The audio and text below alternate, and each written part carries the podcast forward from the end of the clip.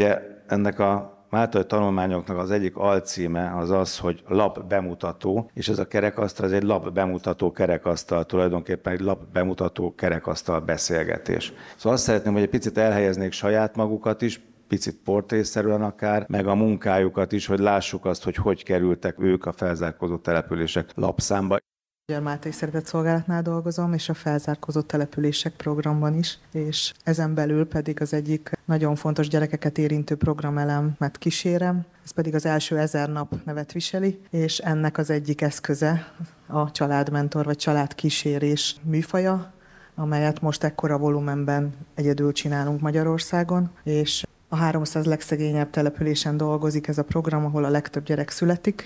Az a alszlogen, hogy egy gyermeket sem veszítünk szem elől, és tényleg a várandóság időszakától kezdve igyekszünk kísérni végig a gyermekeknek a fejlődését, a születésen át, aztán az újszülött koron keresztül egészen, amíg óvodába nem kerülnek. Nagyon hasonló érzések keletkeztek bennem, amikor meglátogattam ezeket a délbaranyai falvakat, mint az ember visszamenne az időben, és és nagyon sok olyan kérdéssel és problémával szembesül, ami országos szinten is probléma, de valahogy ott, a, ott kicsiben sokkal tapinthatóbb, sokkal erősebben érzékelhető. És azokat a falvakat, amelyeket akkor vizsgáltam, közülük nagyon sokat besoroltak a 300 legszegényebb magyar település érintő programba. Az egyik kis településen a, a könyvtárban találtam egy egy ilyen műbörkötéses, olyan, mint egy vékony szakdolgozat szerű anyagot, amiben éves szinten fel voltak sorolva, hogy a 70-es években milyen programokat szerveztek a, a településen. De nagyon hiányos volt, mert sok lapot kiollóztak belőle a helyiek, mert olyan dolgok is szerepeltek benne, hogy XY megszületett, megházasodott, elhunyt, és ami őket érintette, vagy a családjukat érintette, azokat hazavitték és utána kezdtem körülni, hogy mi ez a, az anyag, és kiderült, hogy a 70-es évek elején a Baranya megyei tanács hozott egy rendeletet, hogy minden kis falunak, ugye 300 falu van legalább Baranyában, minden kis falunak éves szinten kell egy falu krónikát létrehoznia, egy ilyen 8-10, minimum 8-10 oldalas anyagot, amiben részletesen leírják azt, hogy milyen események történtek abban az adott évben. De nagyon hiányos volt, mert sok lapot kiollóztak belőle a helyiek, mert olyan dolgok is szerepeltek benne, hogy XY megszületett, megházasodott, elhunyt, és ami őket érintette, vagy a családjukat érintette, azokat hazavitték. És utána kezdtem körülni, hogy mi ez a, az anyag, és kiderült, hogy a 70-es évek elején a Baranya megyei tanács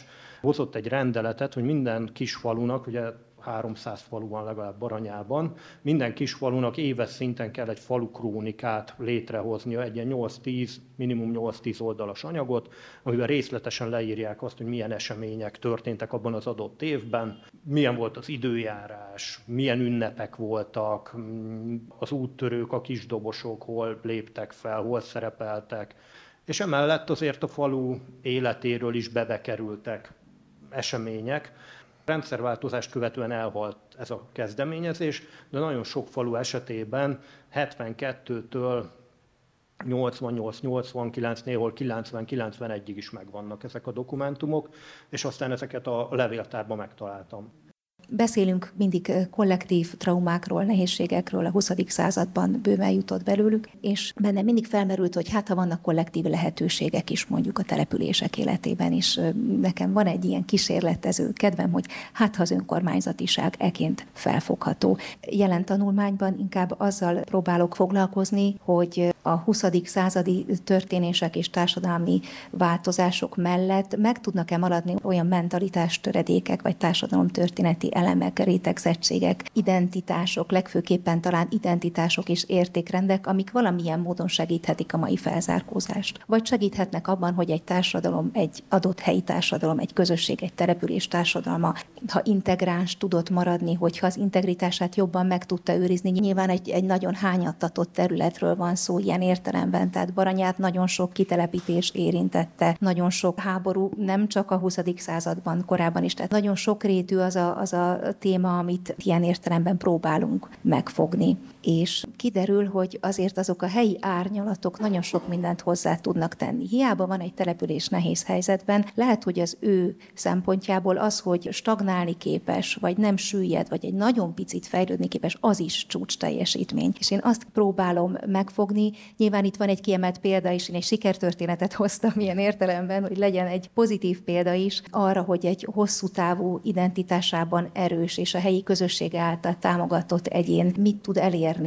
Nekem újságíróként, olvasóként ebből a kötetből most az jött le, hogy példák kellenek, hogy közösség kell, nagyon sok minden elpusztult, nagyon sok példa már nem élő, másféle példák vannak, a közösségeket is sok minden sújtotta, ezt majdnem mindegyik őtök írja, és olyan emberek kellenek, akik ráadásul ott vannak terepen, és valami módon ehhez a dologhoz csatlakozni tudnak, és, és segíteni tudnak. Az ezer nap is valahogy nekem erről szól, azt gondolom, nem?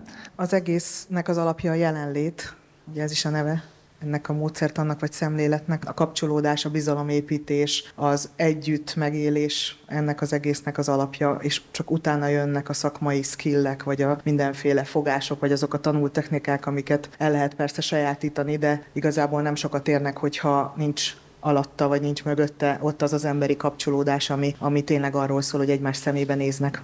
Ez mennyire más, mint a védőnői munka? Mert azt Tudjuk, hogy a védőnői hálózat az, az meg Európában is egyedülálló Magyarországon, az egy nagyon erős szakmai lehetőség, és nagyon erős szakmai segítség. A védőnői hálózat valóban egy hungarikum, egy egyedülálló rendszer, ami segíti a kisgyerekeket nevelő családokat, és maximálisan igyekszünk az ő munkájukat támogatni. Maximálisan velük együttműködve dolgozik a családmentor is, és tulajdonképpen közösen együtt a vezető védőnökkel képzést is tartunk nekik, hogy jó segítője tudjon lenni a védőnőnek, tehát a védőnő az ugye mondjuk hetente egyszer ér oda egy településre, viszont ha jól együtt tudunk velük dolgozni a kezük alá, akkor holnap, amikor a védőnő már nincs ott, akkor a családmentor akkor is meg tudja látogatni mondjuk az aktuálisan krízis helyzetben lévő, vagy valami betegséggel küzdő családot, a kisbabát, anyukát, teljesen mindegy, hogy most kinél van a probléma, és tud segíteni abban a folyamatban, amíg a védőnő újra odaér. Egy nagyon komplex szociális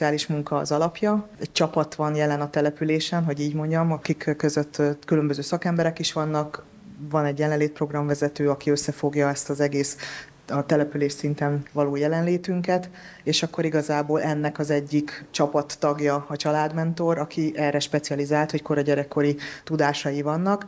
Ők ott a közelben élnek, vagy akár ott a településen, és mindenképpen nagyon fontos, hogy a közösség, a, a település közössége elfogadja őket, és nagyon gyakran ismerik is, akár régóta, elismerik őket. Családmentorok, ők maguk is anyák, és ezzel az, ezt, ezt a fajta tapasztalatot nagyon hitelesen tudják beforgatni a hétköznapi munkájukba. És ha ő mondja azt az anyukának, hogy tegye le az öléből a gyereket, ugye? Mert egész nap az ölében tartja, mert le kell, mert mindenféle dolog miatt ez kell a gyerek agyának, és csak így tud fejlődni. Ennyiben például nincs különbség, hogy hova születik egy gyerek, hiszen potenciálban, testi felépítésben ugyanúgy néznek ki. És nagyon-nagyon fontos, hogy az idegrendszeri érés az milyen inputokat, milyen ingereket kap és mikor, és ennek például egy nagyon fontos alapja az, hogy eleget van egy kisbaba hason, megfelelő módon játékokkal körülvéve. Nagyon-nagyon fontos, hogy az édesanyákat, édesapákat, és ebbe őket is belekapcsolnám, nagymamákat, tehát mindenkit újra egy picit megerősítsünk abban, hogy a szülőség, a szülői kompetenciák, amit így mondunk mi a jóléti erkéről, mhm. azok egyébként teljesen hétköznapi dolgok. Olvasol mesekönyvből, de nincs mesekönyv, de ha van mesekönyv, nem biztos, hogy tud olvasni, akkor azt kell valahogy Igen eljutatni, hogy meséljen fejből. Meséljen fejből, vagy egyáltalán, tehát hogy a, a mosoly, az, hogyha vihar van és megijednek a gyerekek éjszaka és felsírnak, akkor fel, felvesszük. Tehát ezek nem kerülnek pénzbe, ez nem kerül Európai Uniós forrásba, hogy ezeket az alapokat visszasegítsük, hogy mindenki tényleg merje csinálni. Ugye a kutatások mindenhol megerősítik, hogy bizony az idegrendszeri fejlődés az első ezer napban a legösszetettebb, és hogy mindenféle beavatkozás nélkül, ha csak, ahogy szoktuk mondani, helyzetbe hozzuk a gyerekeket, akkor ők ezt így megfejlődik, tehát létrejön spontán. És ezt az ezer napot nem lehet később bepótolni, hát vagy nagyon nehéz. Nagyon kínlódva, sok fejlesztéssel, és akkor ezt már használhatom ezt a szót, és bizony a fejlesztés az már pénzbe kerül, oda már szakember kell, azt már nem az édesanyja, édesapa, nagymama csinálja. Iszonyú előnyben is vannak ezek a gyerekek a nagy hátrányaik ellenére, mert ők még fáromásznak, ők még mezitláb sétálnak ilyenkor a réteken, vagy, vagy szóval csomó minden olyasmi. Nem a jóléti erkéről nézik mindezt. Igen, tehát egy csomó olyasmi is történik velük, ami a, a mondjuk a jóléti erkély gyerekekkel már nem, mert ők mindig cipőbe vannak, meg mindig kicsit túlóvjuk őket ezektől a, a, teljesen természeti jelenségektől, de hogy ebben kell egy egyensúlyt találnunk, hogy ez a, ez a fejlődés tényleg optimálisan és időben zajlódjon le, és nem csak a mozgás fejlődés, nyilván a mozgás az alap, mert aztán utána már a beszéd szépen ráépül, de hogy muszáj, hogy végig kísérjük dallal, mozgással, tánccal, játékkal, és hogy ebben a felnőtteket is megerősítsük, mert hogy a gyerekek mellett azért a stabilitást, a biztonságot, a határokat, a kereteket a felnőttek adják, és nagyon fontos, hogy ez megint ne szélsőséges legyen, ne büntetés legyen, ne már családon belüli bántalmazás, veszélyeztetés, tehát hogy ne ott jelenjen csak meg a felnőtt, hanem van ez a, az a nagyon fontos hétköznapi ottlét, amikor tulajdonképpen tényleg együtt élik meg ennek az első ezer napnak a csodáját.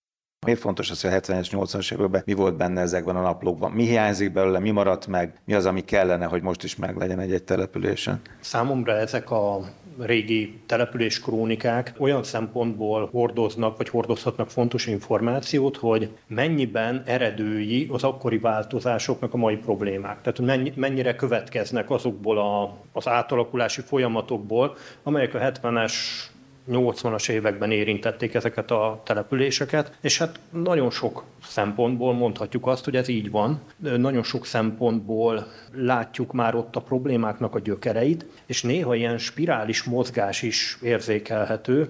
Biztos sokan emlékeznek így a 2000-es évek közepére, 2005-6-ra rengeteg falusi iskola megszűnt. Megszűntek a posták, és akkor volt egy diskurzus ezzel kapcsolatban, hogy pusztulnak a falvak, milyen szinten kell megtartani ezeket a helyi intézményeket.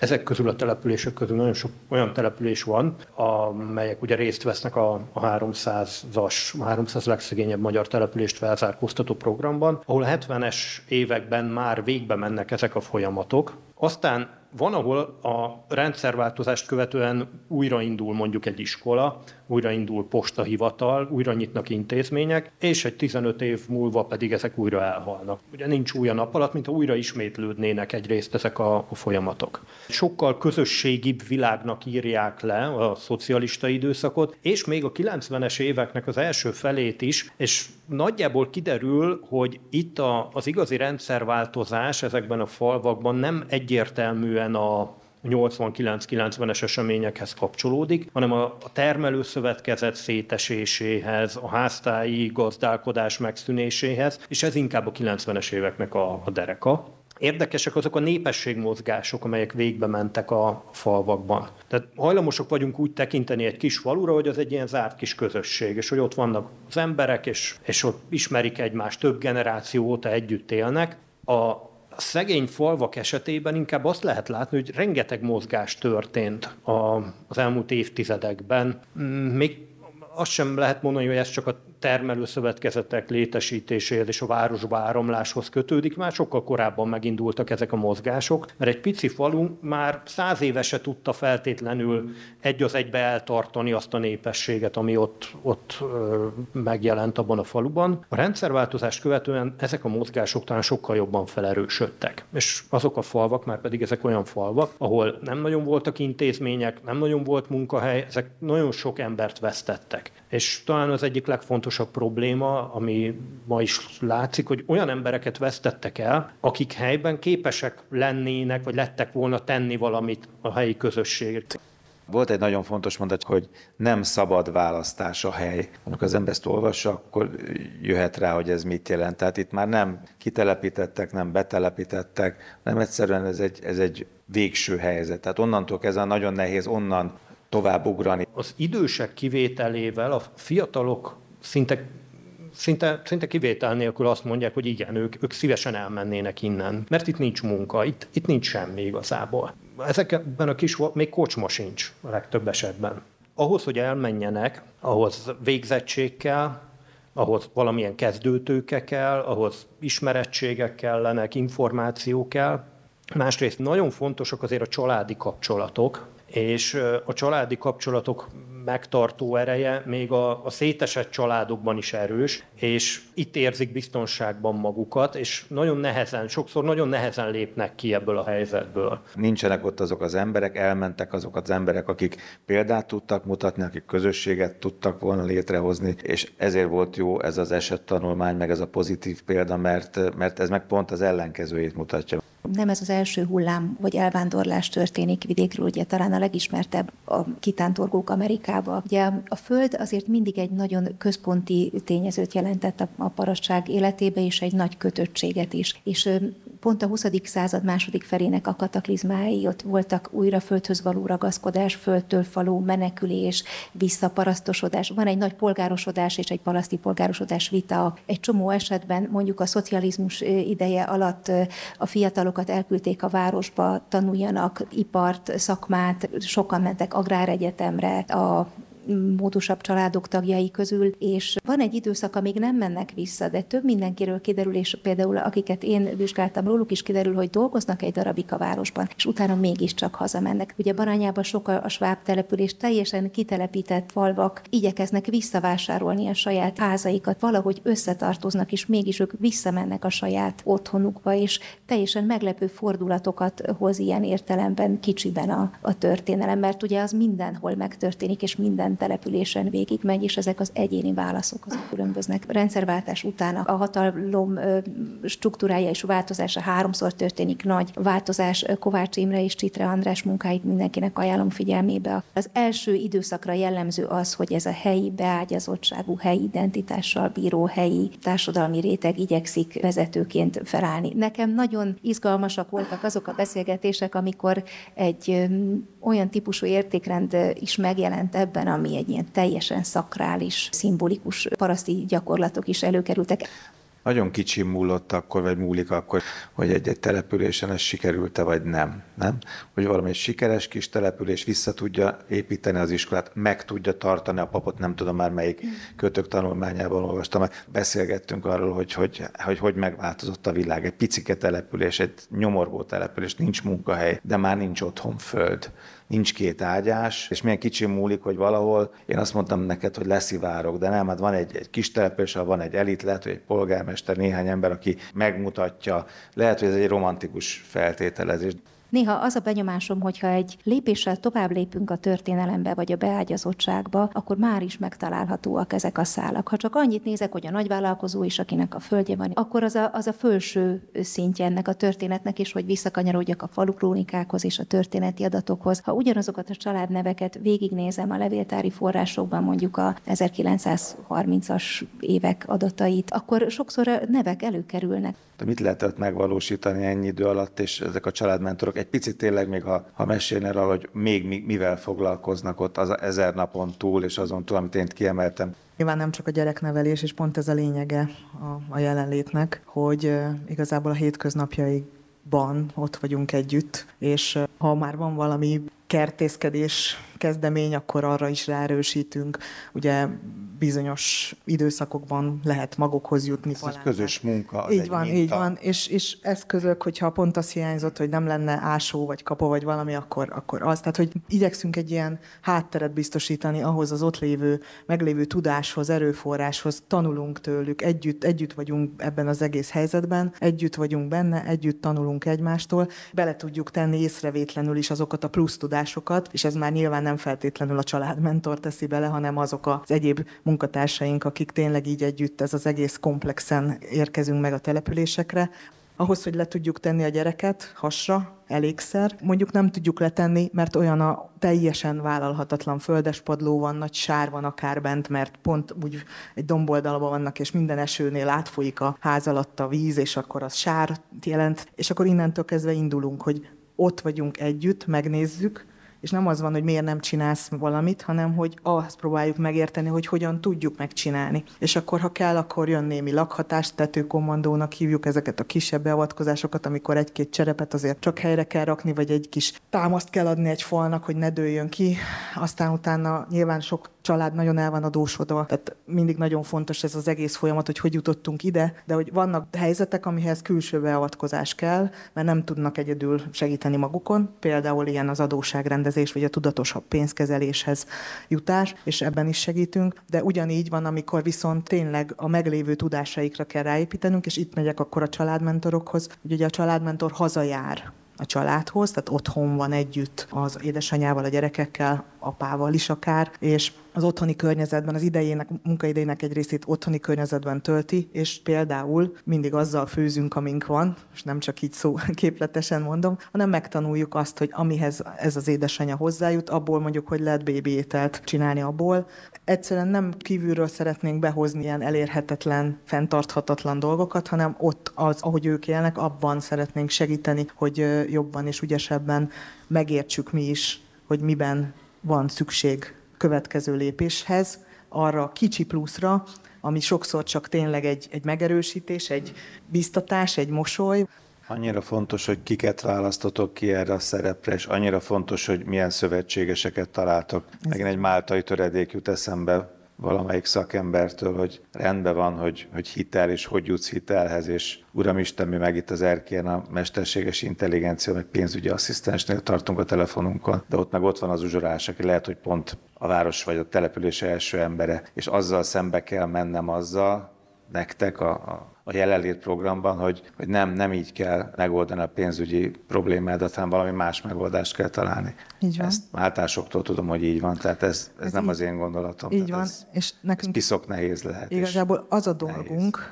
hogy ezek a gyerekek, akik majd nem sokára nagyon gyorsan felnőttek lesznek, ők képesek legyenek akár elmenni, akár ott maradni, tehát mindegy, hogy mit választanak, ez már a szabadabb választásuk legyen, ne kényszer szüleménye. Amikor azt mondjuk, hogy miért van ekkora iskolai lemorzsolódás, vagy miért nem maradnak bent a középiskolában, miért nem érettségiznek le, hanem 16 éves születésnapjuk betöltése után két nappal otthon vannak a kölykök, ezek itt indulnak el, hogy nem, nem tud egy nagyvárosban létezni, hogy fél a villamostól, nem tudja igazából még, nem jött még rá, hogy hol kell neki felszállnia, mi van, ha nem nyílik ki az ajtó. Ezek olyan tudások, amik nekünk talán egyszerűbbek. Van olyan gyerek, aki mondjuk úgy jár a kollégiumból a középiskolába, hogy gyalog, mert még nem mer felszállni a villamosra, szóval ezeket kell megugranunk, és még ez alatt is nagyon sokszor ugye a hiányos eszközök, az ruházatnak a hiánya akár, nem, nem is gondolunk arra, hogy mondjuk valaki azért nem megy be az uhanyzóba, mert ő neki nincsen megfelelő törölközője. Nagyon kicsi dolgokat kell észrevennünk ahhoz, hogy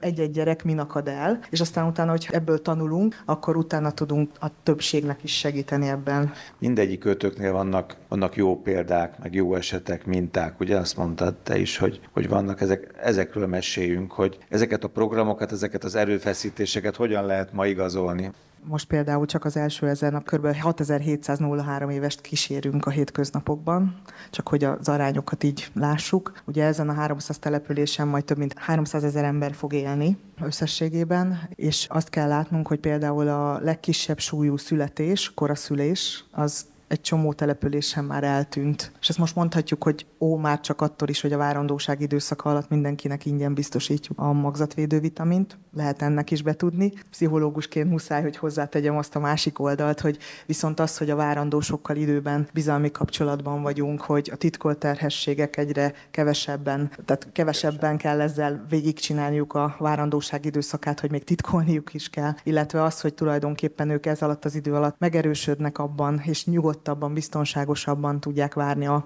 kis újszülött megszületését, és hogy mik a siker, hát nálunk egészen más. Nálunk az a siker kritérium, hogy a kéremek, a köszönömök, a papír zsebkendőbe kifújt orrocskák, és mindenféle olyan teljesen hétköznapi eszközhasználat, vagy minden mese, ami elhangzik, minden olyan közös dalocska, vagy együtt játék, amit igazából vissza tudtunk csempészni, és onnan a lelkekben újra élővé válik, és merik csinálni a fiatalok és a szülők ezekkel a polgármesterekkel beszélgetni egy, egy nagyon megindító dolog volt, mert az utolsó ciklusokat töltik általában, és ezek ilyen hattyú dalok is, összefoglalások is voltak arról, ami, amit ők ebben a 32 évben tapasztaltak, és nagyon sokfélék voltak is. Voltak köztük olyanok, akik, akik már kiábrándultak, voltak köztük olyanok, akik már próbálják elengedni ezt a felelősséget, most fogalmazhatunk úgy, hogy hatalmat, amennyiben ez hatalomnak tekinthető. azok tudtak 32 évig sikeresek lenni, sok más egyéb opció mellett kapcsolatok, lehetőségek, nyitottság arra, hogy a mai világban hogy lehet forrást szerezni. Nyilván ez egy alapvető szempont a sikerességükben. A szolgálat az az alapállapot, amiben ők gondolkodnak, és akkor talán itt kapcsolódok egy kicsit a, a magyar máltai szeretett szolgálat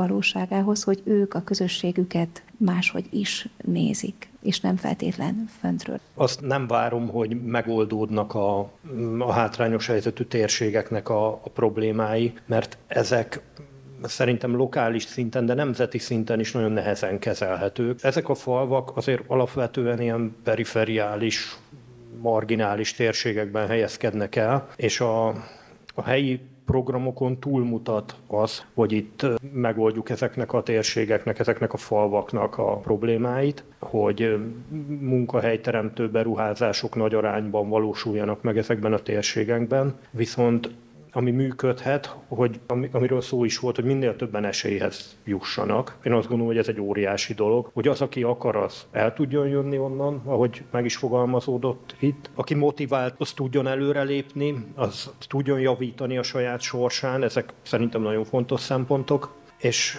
hát azért ez egy olyan program példanélküli, még most is kibontakozóban van alapvetően.